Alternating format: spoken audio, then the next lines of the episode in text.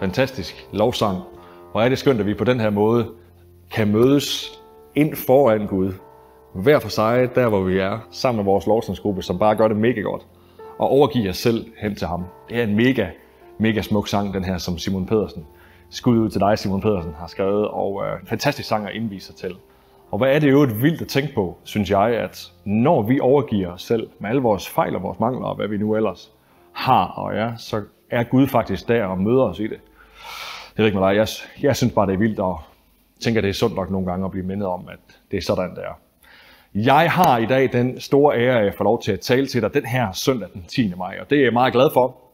Jeg tror, jeg har noget på mit hjerte, som jeg gerne vil dele med dig. Og inden jeg kommer alt for godt i gang, så tænker jeg, at vi lige skal bruge et par sekunder på lige at bede sammen, sådan at det, jeg får sagt, bliver ordentligt, og sådan at du også er klar til at lytte efter til det, jeg skal sige. Så Kære Jesus, tak fordi at øh, du er her på det her sted. Det kan vi mærke. Tak Jesus, at dit ord siger, at der hvor vi samles rundt omkring dig, der er du midt i blandt os. Og jeg beder dig om lige nu, helt konkret, at du vil tale et ord igennem mig til dem, som sidder herude og lytter efter. Og jeg beder dig om, at det må være noget, som øh, slår rod i hjerterne. Og jeg beder dig om, Jesus, også, at der må være åbne hjerter og åbne sind på den anden side af den her skærm til at tage imod det, som du har den her dag. Vi lægger det over til dig nu. I Jesu navn. Amen. Amen. Jeg skal i dag tale et budskab, som jeg har kaldt, jeg er træt af at klare mig selv. Jeg er træt af at klare mig selv. Og øh, det kan være, du sidder og tænker, jamen Silas, det er da ikke rigtig en prædikentitel. Det lyder mere som sådan en konstatering, eller en eller anden sindstilstand, du er i. Og det øh, tror jeg også godt, du kan have ret i. Sådan kan jeg godt have det nogle gange. Altså, jeg bliver træt for det første, og for det andet så måske nogle gange også træt af, at jeg skal gøre alting selv. Ikke fordi jeg egentlig skal gøre alting selv, men jeg tror, du kan genkende det måske. Men det er nu egentlig ikke derfor, jeg gerne vil tale budskabet ud fra den titel. Det er fordi, jeg på et tidspunkt så en film, og jeg tror måske, det var Forrest Gump. Jeg har dog ikke lige set den igennem for at tjekke, for den er pænt lang. Men jeg tror, det var Forrest Gump, hvor jeg hørte et citat, hvor en person, som sagde, God helps those who helps themselves. Oversat til dansk, så betyder det, Gud hjælper dem, som hjælper sig selv. Og i den her film, om det så var Forrest Gump eller ej, så kan jeg huske, at det bliver fremstillet som om, at det var noget, som stod i Bibelen. Og det kan jeg bare huske, at jeg tænkte over. Og sidenhen har jeg sådan googlet det og fundet ud af, at det rent faktisk er sådan et saying, altså noget, man siger i øh, USA øh, nogle gange bruger det som sådan et mantra eller et slogan. Og øh, det har fået mig nogle gange til at tænke over det her med det for det første. Meget specielt, at man overhovedet kan bilde sig selv ind, at det er noget, der står i Bibelen.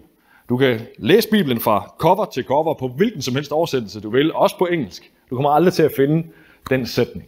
Så en eller anden, på en eller anden måde, så har man fået den der galt i halsen derovre på den anden side af vandet. Og øh, i virkeligheden er det Benjamin Franklin, sådan en amerikansk journalist og meget kendt person, som er videnskabsmand, og alle mulige andre spændende ting, som har sagt den her sætning, og øh, som de så har fået den fra. Men i dag så udgør den lidt af grundlaget for min titel, og det jeg skal tale med dig om omkring i dag. Fordi jeg rent faktisk tror, at det er, om ikke andet i hvert fald, et godt indblik i noget af den tid, vi lever i, og nogle af de ting, som præger den. Jeg tror, vi lever i sådan en tid, eller jeg ved dybest set, og det tror jeg også, du gør, når jeg lige om lidt begynder at beskrive det, at vi lever i en tid, som er præget af, at det nogle gange kan føles som om, at vi er i et hamsterhjul. Tingene går ekstremt stærkt.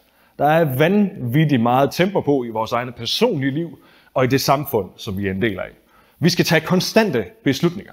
Vi skal hele tiden tage stilling til, om vi er på vej det rigtige sted hen, eller om vi gør de rigtige ting med vores liv, eller om vi er på vej derhen, hvor vi tænker med vores liv, eller hvor nogle andre siger, at vi skal hen øh, med det.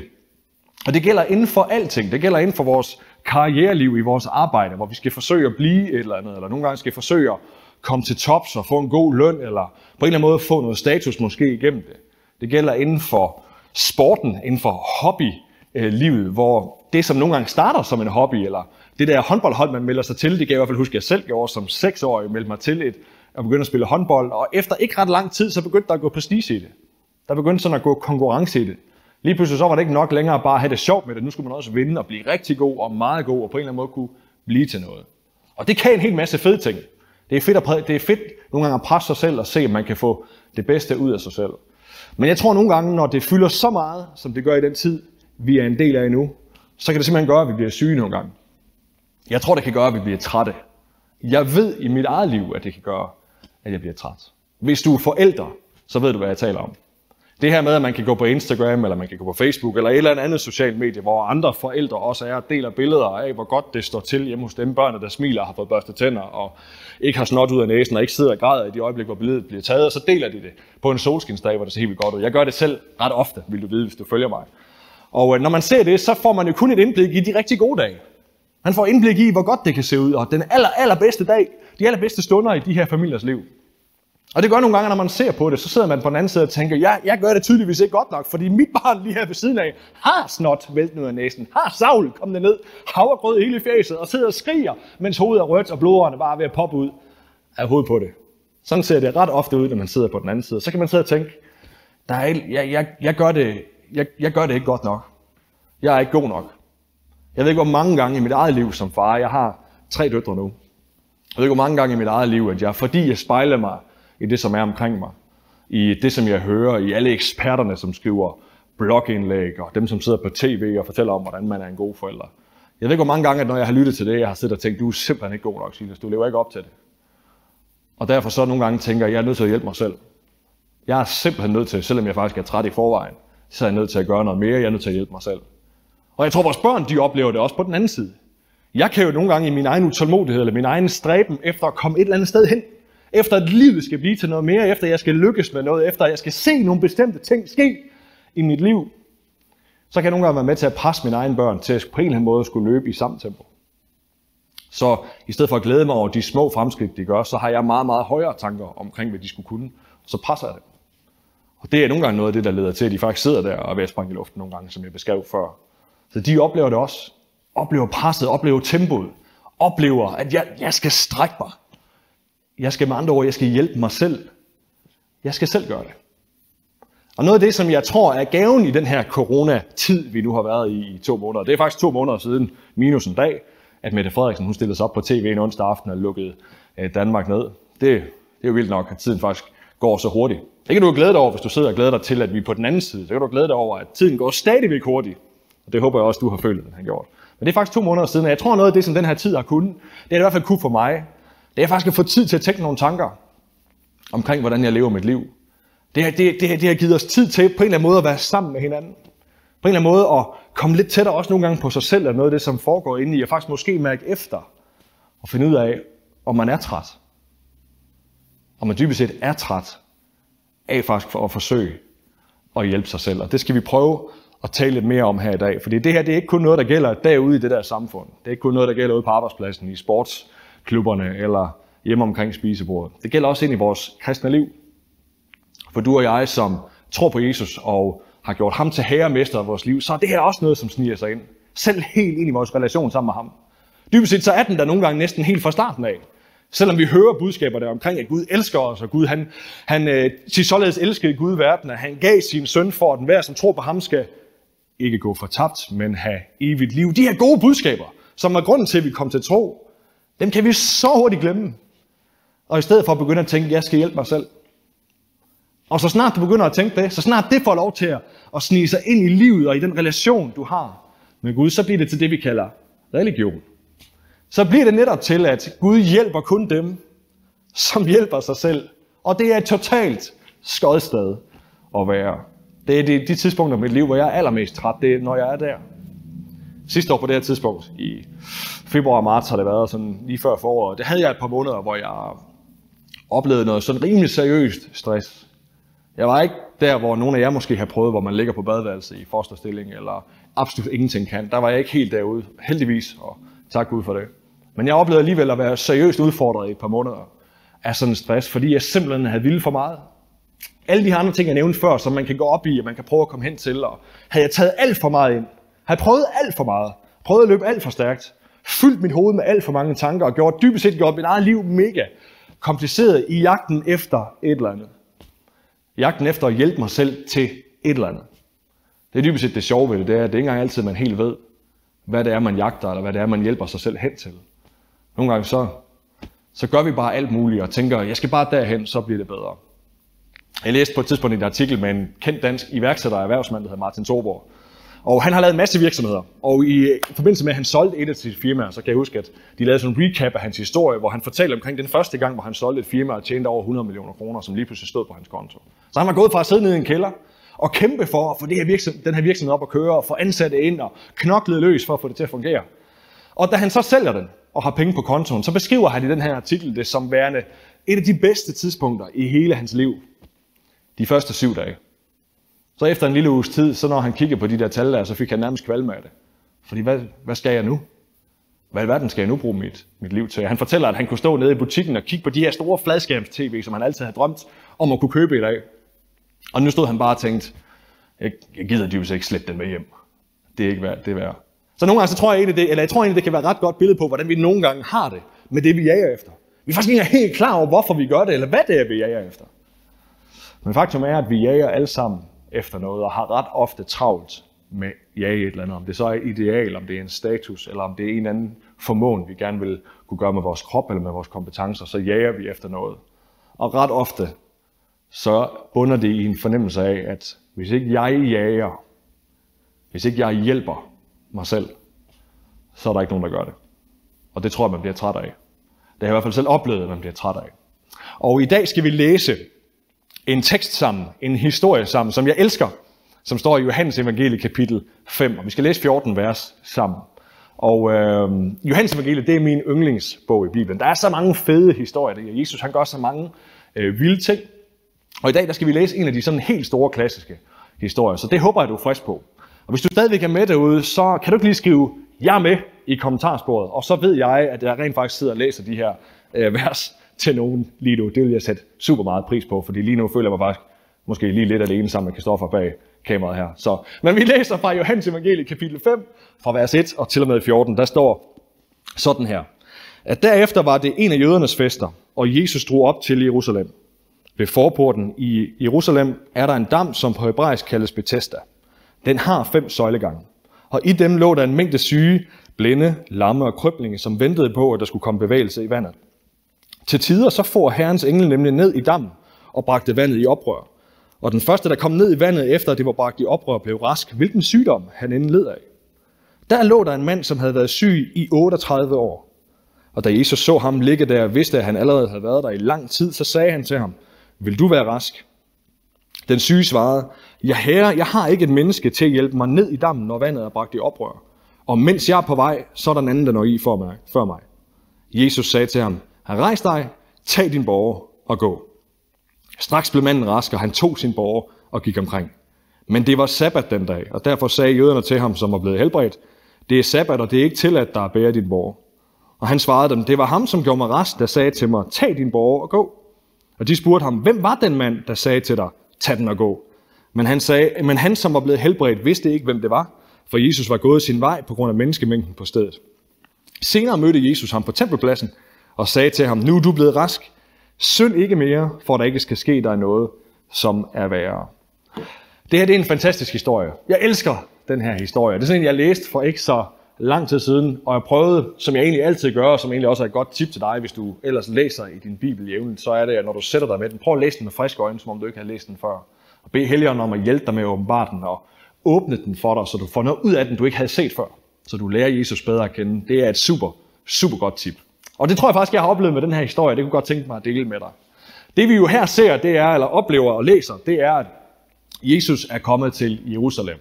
Og det er han i forbindelse med en af jødernes fester. Og øh, det var sådan, at når jøderne havde de her sådan store fester, så kom der rigtig mange mennesker til byen. Og det samme gjorde Jesus. Og øh, det sted, han vælger at gå hen til, det er et sted, der hedder Bethesda Dam, som dybest set ikke er så meget en dam, men nærmere er en pool. Altså en poolområde bestående af to, mener man i hvert fald, to sådan større firkantede pools med vægge rundt om, med loft henover, hvor der var søjler, der holdt det her loft op. Der kan man så sidde ind under det her sådan ikke alt for brede loft rundt om poolsene, og så kan man få ly for solen og for vejret generelt. Og øh, her kommer han til og ser det, som Johannes evangelisten, der skriver det her, beskriver. Et sted propfyldt med, med mennesker, som er syge og som har det dårligt. Rent faktisk så mener man, at hvis man læser forskellige teologer, så anslår man, at der nok har lagt omkring på en helt almindelig dag 300 syge mennesker. Og i forbindelse med den her fest, jamen der vil man gætte på, at man, slår, man kan gange det op med 10, så du har haft omkring 3.000 mennesker liggende rundt om de her pools. Og øh, vi kan jo læse omkring, at det er ikke helt almindelige sygdomme, de lider af.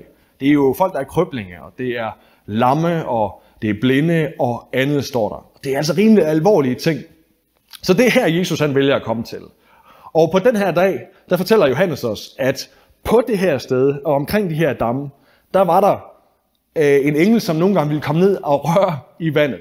Og når det her vand kom i oprør, så ville den første, som var syg, som kom ned i vandet, blive helbredt for hvilken som helst sygdom, han end led af. Og det er vi simpelthen nødt til lige at gøre en pause ved, ligesom jeg gjorde, da jeg sad og læste det her skriftet. For, for det dybest set, er det er jo totalt mærkeligt. Og ham, som skriver det, Johannes, Jesus disciple, som skriver det her, han lader ikke til at synes, det er noget specielt, så han går bare ret hurtigt videre. Men jeg kan ikke lade være med at sidde og tænke, hvorfor er der en engel, som kommer ned og rører i vandet? Hvorfor? Gætter på, at det må være Gud, der har sendt ham. Og for det andet, hvordan i vand har man fundet ud af, at når vandet så kommer i oprør, så bliver man helbredt af at komme ned i det. Hvordan har man fundet ud af det?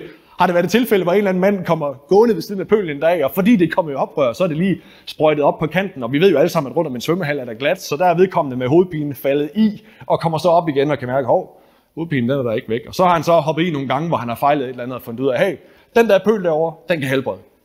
Eller har der været nogen, der har haft en beef med en eller anden, der så har haft været sur på en eller anden, som fejlede et eller andet alvorligt, og tænkt, vi, vi drukner ham ind i Bethesda Dam. Og da de så tipper ham ned i Bethesda Dam, så kommer han flyvende springfrisk op igen. Og hvorfor de så konstaterer, at okay, det der vand, når det er i oprør, det er helbreder. De ting kan vi ikke svare på. Men det, altså, jeg tror, vi kan konstatere, det er i hvert fald, at når det er en engel, som kommer ned og rører vandet, så er det formentlig Gud, der har sendt den. Så er det formentlig Gud, der på det der sted vil gøre et eller andet. Og der kommer Jesus til. Rundt om det her sted, hvor der er alle de her syge mennesker. På det her sted, hvor øh, mennesker, som virkelig fejler alvorlige ting, og som formentlig har lugtet rigtig dårligt, og hvor der har været masser af klage, kunne jeg forestille mig, hvor der virkelig ikke har været nogen særlig fed atmosfære. Jeg ved ikke, om du kan forestille dig det. De fleste af os har jo ikke prøvet at være på steder, hvor der bare sådan åbent ligger mennesker, som virkelig, virkelig har det skidt. De fleste af os, vi kommer jo i kontakt med sygdom eller nød, når vi går en tur på hospitalet eller noget af den stil. Og der er det jo typisk bag lukkede døre i sterile miljøer. Det kan jeg bare love dig for, at det her, det her ikke været. Og øh, det er det her sted, hvor Jesus han møder en enkelt person. Hvor han kommer til en mand iblandt de her mange, som er syg. Og Jesus henvender sig til ham. Der står, at han så, at han havde været der i lang tid. Prøv at smag på det, og tænk over det. Hvor awesome Jesus han er. Ingen populære mennesker ville komme på sådan et sted som det her. Farisæerne og dem, som var lovkyndige øh, og som var noget toppen af samfundet, de var ikke på det her sted. Det kan jeg bare garantere dig for. Deres overbevisning var, at rører vi ved dem her, kommer vi i nærheden af dem her, har vi noget med dem her at gøre, så bliver vi syndige og urene, ligesom de er syndige og urene. Så de var ikke på det sted. Men Jesus, kongernes konge, Guds søn, han var helt okay med at komme sådan et sted hen. Dybest set så er det derfor, han er totalt fantastisk. Det er fordi, han vælger at relatere med dem, som ikke kan selv. Det er rent faktisk, fordi han vælger at omgå sig og befinde sig på steder, hvor mennesker har det svært. Også steder, hvor det lugter dårligt. Også steder, hvor der er total kaos omkring og ufred og uro. Der er han. Og han henvender sig til den her mand, og han stiller jo et spørgsmål. Og jeg ved ikke, om du lagde mærke til det, når du læser det også, at det er jo et åbenlyst og dumt spørgsmål. Det første, han siger til ham, det er, vil du være rask? Og når man læser det og tænker, det må der have gået et eller andet forud, det, det, det, det er det dummeste spørgsmål, du overhovedet kan stille en, som ligger på det der sted, hvor man kun ligger, hvis man er syg. Han har formentlig også været så syg, at du kunne se det på ham. Og grunden til, at de er der, er jo for at komme ned i den der pøl derovre, når den næste gang kommer oprør. Derfor er han, han, han der jo også. Så alligevel så vælger han at stille ham, vil du være rask? Og mandens svar er jo den her klagesang, som hvis man smager lidt på den, så kan du nærmest mærke smerten i den. Lad os lige prøve at læse den igen. Han siger sådan her, Herre, jeg har ikke et menneske til at hjælpe mig ned i dammen, når vandet er bragt i oprør. Og mens jeg er på vej, så er der en anden en, der når i før mig. Han er altså blevet overhalet flere gange. Han har simpelthen været der så lang tid, at han har set op til flere mennesker komme ned i den der dam, og formentlig er blevet helbredt og kommet op igen. Mens han selv har været på vej derhen. Mens han selv med sin ødelagte krop og med sine ben måske, som ikke har kunne bære ham, og kravlet henover, ligesom sådan en baby eller et eller andet, der er ved at lære at kravle, så han maset sig så vejen derhen, når han kan se, at nu sker der noget hen i det der vand. Men bare for at opdage, at nogle andre kommer i før ham, og han så kan kravle tilbage til sin plads igen og vente til næste gang. Prøv at mærke smerten i det der. Og han siger, at han har ikke et menneske til at hjælpe ham. Trods at der er jo mange, steder, øh, mange mennesker på stedet. Hvis du kan huske det, jeg læste lige før, så forsvinder Jesus jo lidt senere i historien ind i en menneskemængde, hvorfor manden ikke får fat i hans navn. Det vil sige, at der har været masser af mennesker omkring det her sted. Så mange, at Jesus kunne forsvinde ind i en menneskemængde. Og alligevel så siger manden, jeg, jeg har ikke nogen til at hjælpe mig. Jeg vil så gerne over i det der vand. Jeg har behov i mit liv. Mit liv stinker. Det er mega svært at være mig. Men jeg kan ikke komme derover. Der er altid nogen, der kommer før mig. Og jeg har ikke nogen til at hjælpe mig. Underforstået, der er sikkert andre, der har haft nogen til at hjælpe sig. Prøv at tænke over, hvordan det må være at være omgivet af mennesker, og ikke have et menneske. Det er der måske nogen i den her tid, der har kunne relatere til. Det der med at føle ensomhed. Det der med at føle, at alle mulige andre, de har nogen, og jeg har ikke nogen. Jeg må klare mig selv. Det er sådan, den her mand, tror jeg, har haft det på det her tidspunkt. Jeg tror, den her mand, han befinder sig i et hamsterhjul. Han befinder sig i det her race. Han befinder sig i det her, jeg skal hjælpe mig selv miljø. Et kompetitivt konkurrencemiljø. Akkurat ligesom du og jeg. Jeg ved ikke, om du er klar over det, men Bethesda, dam, altså Bethesda, ordet Bethesda betyder nådens sted eller hus. Beth, det er nåden, undskyld, sted, og Esta er nåden. Det vil sige, det siger jo noget omkring meningen med det her sted. Det er rent faktisk meningen, at man skulle kunne komme til det her sted og finde noget i sit liv. Og i stedet for, så er det blevet til et udtryk for hamsterhjul. Det er blevet fyldt med konkurrence. Det er blevet fyldt med et miljø af, jeg skal nå i først. Jeg skal være hurtigere end de andre for at få det, jeg har brug for i mit liv. Det er dybest set tragisk, at det, som skulle have været formentlig et fantastisk sted, et sted med helse og frihed og gode ting i livet, er blevet sådan et sted, hvor folk slås om at komme først. Det er jo ikke så ulige nogle gange, tror jeg, det som vi oplever.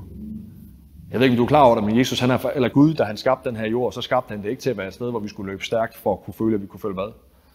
Han skabte det ikke for at være et sted, hvor vi skulle mase anden bagud i køen for at komme først ned i et eller andet, et eller andet vand, der kunne opfylde vores drømme. Det gjorde han ikke. Han skabte det til at være et totalt godt sted. Et nådens et sted. Et sted, hvor man ikke skulle hjælpe sig selv, men et sted, hvor man allerede havde fået hjælp fra ham af. Og jeg tror, det her det er et mega godt billede på det. Hvordan nogle gange noget, der skulle have været et fantastisk sted, bliver det stik modsatte. bliver et kompetitivt, konkurrencepræget miljø, hvor du skal klare dig selv. Det kan jeg i hvert fald genkende i mit eget liv. Og Jesus, han, efter de har haft den, eller han får det svar, og han giver ham indblik i hans sjæl, den her mands sjæl, så kommanderer Jesus ham jo. Og hans kommando, det er dybest set, at han beder ham om at gøre det umuligt. Han siger til ham, rejs dig, tag din borg og gå. Alt, hvad han siger der, er noget, som ikke kan lade sig gøre. Jesus han siger lige nok det, at han skal gøre de ting, som han ikke kan. Det synes jeg er totalt vildt.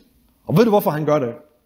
Det gør han, fordi når Gud han siger noget, og når Jesus han taler noget til os, så er der kraft i det. Jeg ved ikke, om du er klar over det, men hvis Gud har talt noget til dig, og du tænker, det kan jeg ikke, så er nøglen netop, at Jesus han har talt det. I hans ord er der kraft til, at vi kan gøre det umulige. Der er rent faktisk nogle af de ting, vi stræber efter i vores liv, som vi kæmper efter, som gør os trætte, fordi vi prøver på at hjælpe os selv, og selv kæmpe os vej derhen til det der, som vi tror, vi skal, eller som vi føler, vi skal. Der skal vi nogle gange bare tilbage til at lige høre, hvad, hvad har Gud egentlig sagt? Hvad har Jesus egentlig sagt? Fordi der er kraft i hans ord. Det er også derfor, at Gud han kan sige til os i sit ord, vi skal lade være med at lyve, og vi skal lade være med at stjæle, og vi skal lade være med at begå mor, og vi skal være elske hinanden. Han siger dybest set en hel masse ting, som for os er umulige, men fordi han har sagt det, så kan det lade sig gøre. Fordi han siger det, så kan vi rent faktisk komme til at leve et liv, hvor det ikke fylder noget i vores liv.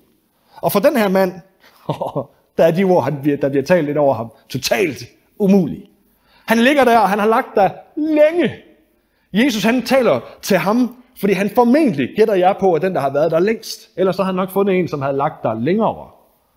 Så han taler til ham her, som har lagt der allerlængst, og går hen og vælger ham og siger, rejs dig op, selvom du ikke kan. Tag din borger, selvom du ikke kan. Og gå, selvom du ikke kan. Det er vildt. Jeg vil læse, hvordan manden han helbredes omgående, fordi han adlede Jesus. Faktisk så står der, at han adlede Jesus bagefter. Der står sådan, at straks blev manden rask, og han tog sin borger, og så gik han omkring. Så Jesus ord alene helbredte ham. Og derefter så adlede han. Wow. Jeg tror, jeg sidder og taler til nogen i dag, for hvem du godt ved, at Gud har talt til dig før. Jeg tror, at jeg sidder og taler til en eller anden, eller måske til flere, som godt ved, at Gud har faktisk talt nogle ting til dig i dit liv, som han vil have, du skal gøre, men du tror ikke på, at det kan lade sig gøre. Det kan være, at det er helbredelse, ligesom den her mand. Det kan også være, at det er noget andet, som i dine øjne er umuligt. Og det er faktisk umuligt. Det vil også være umuligt for mig. Men når Gud har sagt det, så kan du. Jeg vil bare opmuntre dig til, gør det, han har sagt. For det øjeblik, du bestemmer dig for at handle på det, så vil du opleve, at du får kraft til at gøre noget, som du ikke kan gøre i dig selv. Så tag imod det. Hvis du har lyst til at sige amen derude bag skærmen, så kan du lige skrive et amen. Jeg synes faktisk, det var et amen værd. Jeg tror faktisk, hvis vi har siddet herinde i salen, så var der nogle stykker, der har sagt amen til den lille pointe her til sidst. Så det vi jo læser her omkring den her helbredelse af manden her, det er, at mand han jager efter at komme ned i det her vand. Men foran ham står Jesus. Og hvis du læser kapitlet før, altså kapitel 4, så vil du måske kende historien, eller så vil du læse omkring historien, som har den overskrift, der hedder den samaritanske kvinde. Det er der, hvor Jesus han møder en samaritansk kvinde ude ved en brønd, som er på vej efter vand, og de indleder en samtale. Og i den her samtale, der siger Jesus til den her samaritanske kvinde, at hvis du drikker af mig, så vil du aldrig blive tørstig igen. Og han omtaler sig selv som det levende vand. Det synes jeg er ganske, ganske meget interessant. Prøv at tænke over det i kapitel 4, der omtaler han sig selv som det levende vand, som den her kvinde bare skal i kontakt med én gang, så skal du aldrig nogensinde tørste igen. Og her i det næste kapitel her, der, sidder vi, der ser vi en mand, som jager efter at komme ned i noget vand. Og her kommer Jesus så, som kalder sig selv det levende vand, hen til ham. Jesus, det levende vand, kommer til den mand, som ellers leder efter noget andet vand. Det rimer faktisk direkte. Og jeg tror nogle gange, så er det, eller jeg tror, det er et godt billede på, hvordan vores liv nogle gange er, at vi ofte jager efter Gud for gennembrud og for noget i vores liv. Men han ønsker egentlig bare at komme til os. Jeg tror nogle gange, vi prøver på, sådan lidt ligesom manden, at komme ned et eller andet sted. Kom et eller andet sted hen og opleve noget, og bøvler med at komme derhen. Hvor i virkeligheden det, ene, det eneste, vi skal gøre, det er bare lige at kigge op en gang, ligesom den her mand formentlig har gjort nede for sit gulv af. Kigge op på Jesus, som stod her, som var det levende vand, som var kommet til ham. På samme måde tror jeg bare, nogle gange vi skal kigge op til Jesus. Henvende os til ham og sige, Jesus, jeg, jeg jagter efter det der. Jeg har en drøm. Jeg har, jeg har det her behov. Men jeg er træt af at hjælpe mig selv. Jeg er træt af at hjælpe mig selv. Jeg har prøvet den ene gang efter den anden. Jeg har prøvet så mange gange, og det fejler hver gang. Fordi det er dybest set umuligt for os venner at komme derhen, hvor vi gerne vil hen. Og øh, de næste vers i den her historie, der kan vi læse omkring, hvordan manden nu er helbredt og begynder at gå frit omkring. Han tager jo sin borger, han går. Så står der sådan her i de næste vers, i, øh, i vers øh, 9-10, der står der, men det var sabbat den dag, og derfor sagde jøderne til ham, som var helbredt, det er sabbat, og det er ikke tilladt, at der er bære din borger. Jeg kan ret godt lide egentlig på en eller anden måde, eller måske kan jeg virkelig ikke så godt lide det, at lige efter at manden er blevet helbredt, så står der, men det var sabbat. Det vil sige, det tyder ligesom på, at vi går fra et helt vildt godt sted, altså fra et eller andet fedt sted i den her historie, til noget knap så negativt. Sådan er det jo altid, når der kommer en men med, så skifter vi lige gear. Og det var fordi, der var sabbat den dag. Og det er altid et problem. Det vil du finde ud af, hvis du læser specielt Johannes evangelie igennem. Det er altid et problem, når Jesus han gør noget, for han gør det ofte på en sabbat. Og øh, de her jøder omkring, som nu ser, at den her mand går omkring og har fået det meget, meget bedre, de kan ikke klare, at han går rundt. De begynder at stille ham spørgsmål omkring, hvor, hvordan det er sket, at han er blevet helbredt, og hvorfor han gør det, for det var ikke tilladt ham at bære på noget på den her sabbat. Ifølge deres overleveringer i det, som hedder sådan et dokument, der hedder Talmud, så måtte man ikke bære på noget som meget, meget mere end to finer. Altså to ikke specielt store frugter. Det var det maksimale af, hvad du måtte bære på, før vi begynder at anse det som arbejde. Og den her mand har jo fået at vide af Jesus, at han skal tage sin måtte, og så skal han gå. Og øh, jeg synes, det er så imponerende, og det er det næsten hver eneste gang, hvordan der ikke er en eneste af de her regelfokuserede jøder, som var imponeret over det, manden har oplevet. Der er ikke en af dem, der spørger, hvorfor går du egentlig rundt med en borg i hænderne? Den plejer man jo at ligge på. Så havde de nok fået et svar, der hedder, hey, jeg har oplevet det vildeste. Jeg har været lam, I ved jo, nogle af jer ved, jeg har været lam i helt, eller krøbling eller syg i helt vildt lang tid. Men der kom en mand og gjorde noget, og jeg har aldrig haft det bedre. I stedet for så fokuserer de på den der åndssvage borger, den der sivborger, han har krydret sammen, som han nu går rundt med under hænderne, som vejer for meget. Og jeg elsker, hvordan manden giver Jesus skylden. Han siger sådan her, at manden, der helbredte mig, sagde, at jeg skulle tage min borger, og så skulle jeg gå. Ved du hvad? Når en mand helbreder sin sygdom sådan der, så, så lytter man jo til ham bagefter. Det er en af grundene til, at jeg den dag i dag, nogle gange når jeg læser min bibel, eller oplever, at Gud igennem den, eller bare i mit hjerte taler noget til mig, jeg ikke forstår, så lytter jeg. Fordi jeg har oplevet, at han gjorde ting i mit liv, der gør, at jeg godt tør stole på, at selv de ting, jeg ikke forstår, at selv de ting, som ikke er helt normale, de ting, som ikke altid i, i vores, på en eller anden måde, forståelse af, okay, dem tør jeg godt gå på. Fordi jeg har oplevet, at han gjorde det umulige i mit liv. Og igen, bare en opmuntring til dig. Gør det, han, gør det, han siger. Og hvis nogen er imod det, du gør, så giv Jesus skylden for det. Du har hermed rettighed til at give Jesus skylden og sige, det var ham, der sagde, at jeg skulle gøre det. Tag det op med ham. Han er kongernes konge. Du får nok lidt bøvl med at diskutere med ham, men øh, det, det var ham, der sagde, at jeg skulle. Og øh, Jesus her, kan vi jo læse omkring, var forsvundet i mængden.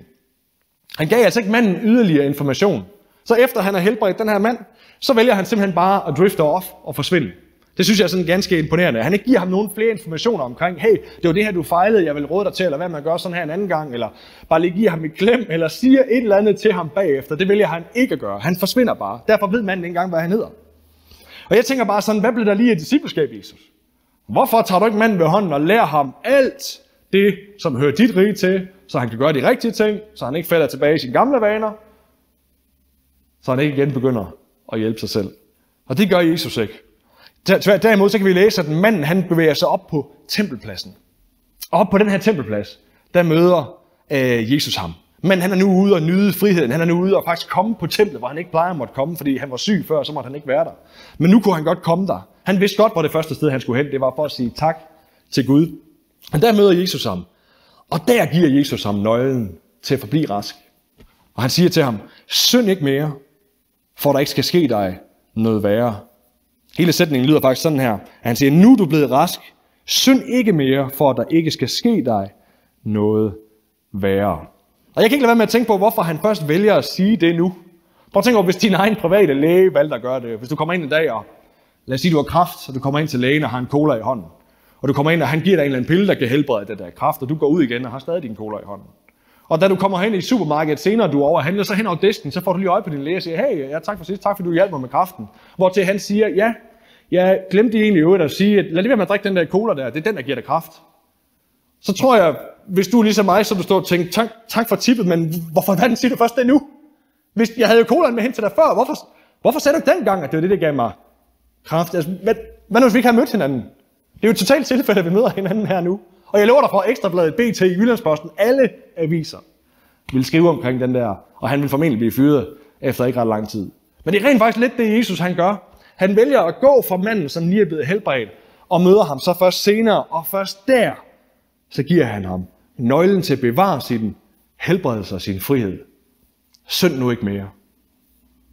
Synd nu ikke mere, for at der ikke skal ske dig noget værre. Og det synes jeg er en smuk sætning. For Jesus, han viser åbenbart her, at han er ikke synd, eller han er ikke imod synd ud af vrede, men for mandens skyld. Ved du hvad, meget af mit liv, der har jeg haft en fornemmelse af, at Gud han hadede mig, fordi jeg var en synder. Meget af min barndom, jeg voksede op i en kristen familie, og det er ikke nogen menneskers skyld.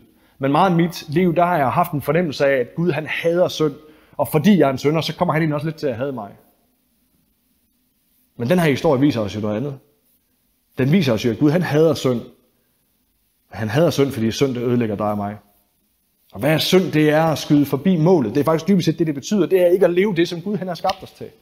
Og når vi lever et liv, ligesom den her mand indtil da havde gjort, hvor det var hans egen præstation i forhold til hans egen formåen, i forhold til at komme hen i vandet, for at kunne blive helbredt, for at kunne komme i kontakt med Gud, som en gang imellem kom op og ned, så lever vi dybest set i synd. Fordi vi er ikke skabt til at hjælpe os selv. Vi er skabt til at lægge det hele over til Jesus. Vi er dybest set skabt til at vide, at uden ham, så kan jeg ikke rigtig noget. Men med ham, så kan jeg alt. Uden ham, så kæmper jeg for at komme hen i det oprørte vand for at blive helbredt og når aldrig over. Men med ham, så kan jeg rejse mig op. Så kan jeg tage min borger, og så kan jeg gå min vej. Og det eneste, der dybest set kan ødelægge det for os, det er, hvis vi ikke vælger derefter, når Gud han har gjort noget i vores liv og har mødt os.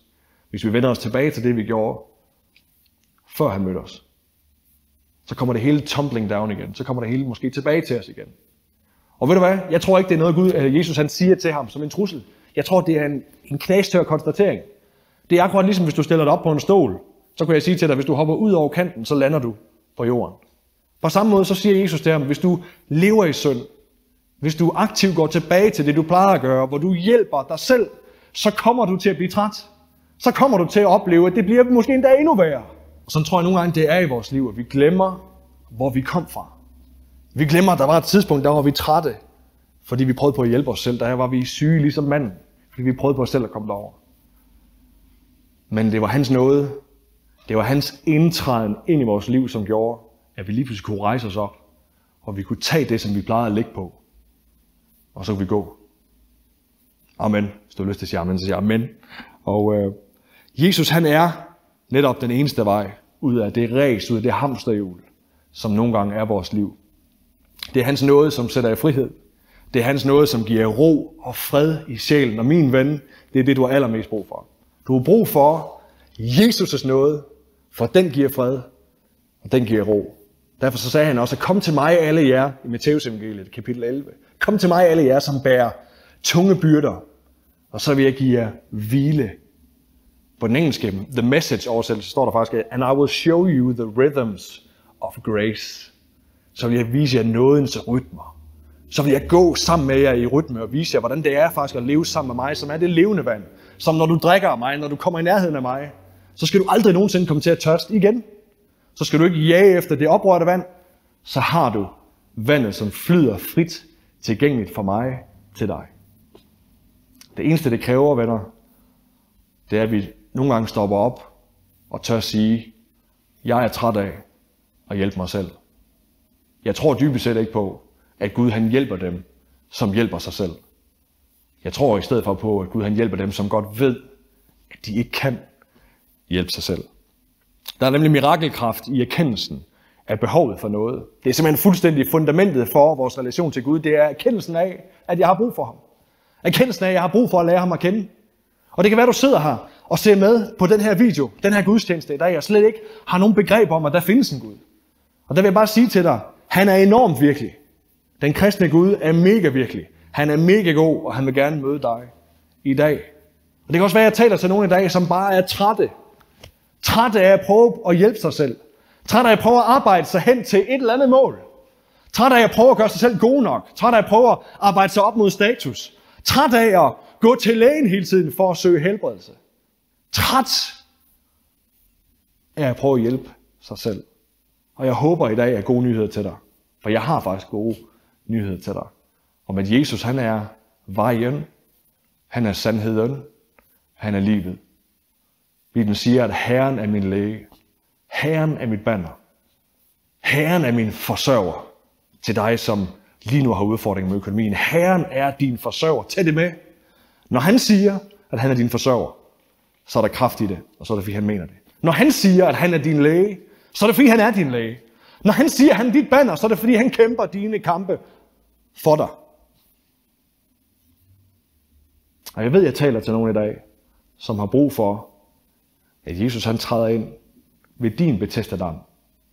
Ind midt i din håbløse situation. Og gør det, som kun han kan gøre. I mange af de gamle engelske oversættelser, der står der faktisk ikke, at de her mennesker, der lå omkring den her pool, var syge. Der, bliver, der står der, at de var impotente, impo, impotent. Men ikke i den forståelse, du og jeg formentlig sidder og har nu, hvor det handler om ikke at kunne få børn. Men i ordets egentlige forstand, at man er kraftesløs. Dybest set mennesker, som ikke kan selv. Mennesker, som ikke selv formår.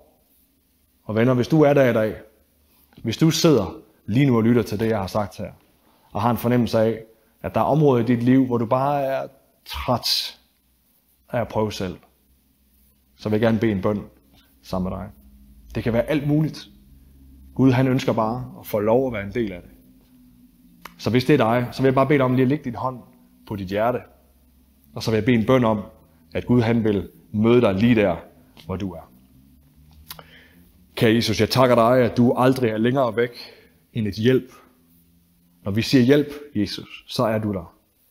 Tak far, når vi henvender os til dig, når vi tror på dig, når vi retter os imod dig og retter vores øjne, vores sjæl vores hjerte imod dig, så er du der. Jeg beder dig for dem, som er ude på den anden side af skærmen, som sidder og lytter med nu, som har behov i deres liv, som har ting, som er svære i deres liv, og som føler sig trætte, som føler sig kraftesløse, som føler sig magtesløse overfor det. Jeg beder dig, Jesus, om, at du ligesom med manden ved Bethesda-dammen vil træde ind i deres situation og kom med din lægedom. Tal dit ord til dem i Jesu navn. Kom med en kraftoverførsel, der gør, at de kan gøre det, som de indtil i dag ikke har kunne gøre. I Jesu navn. I Jesu navn. Og så vil jeg gerne bare her til allersidst have lov til at bede en bøn sammen med dig, som har set med, og som måske slet ikke tror, dybest set, eller måske i dag, indtil i dag i hvert fald ikke har troet på det, jeg har siddet og sagt, eller troet på Jesus, og du vil ikke kalde Jesus din herre og mester. Du ved ikke, hvad det vil sige egentlig at leve sammen med ham. Måske har du bare hørt om ham i folkekirken som barn eller andre steder. Jeg vil bare give dig en mulighed for at give dit liv over til ham den her dag. Det er den suverænt bedste beslutning, du nogensinde kan tage i hele dit liv. Det har forvandlet mit liv. Det har forvandlet millioner af menneskers liv rundt over hele verden og igennem historien. Så hvis det er dig, så vil jeg egentlig bare udfordre dig til, også ligesom vi gjorde før, lægge din hånd på dit hjerte og bed en bøn efter mig. Jeg siger nogle ord nu, så får du en lille pause til at gentage, og så gør vi det sammen. Kære Jesus, jeg kommer nu til dig. Jeg tror på, at du er Guds søn, at du kom til jorden for at møde mig, fordi du elsker mig. Og i dag lægger jeg mit liv over i dine hænder. Og jeg gør dig til herre, frelser og mester i mit liv. I Jesu navn. Amen. Amen.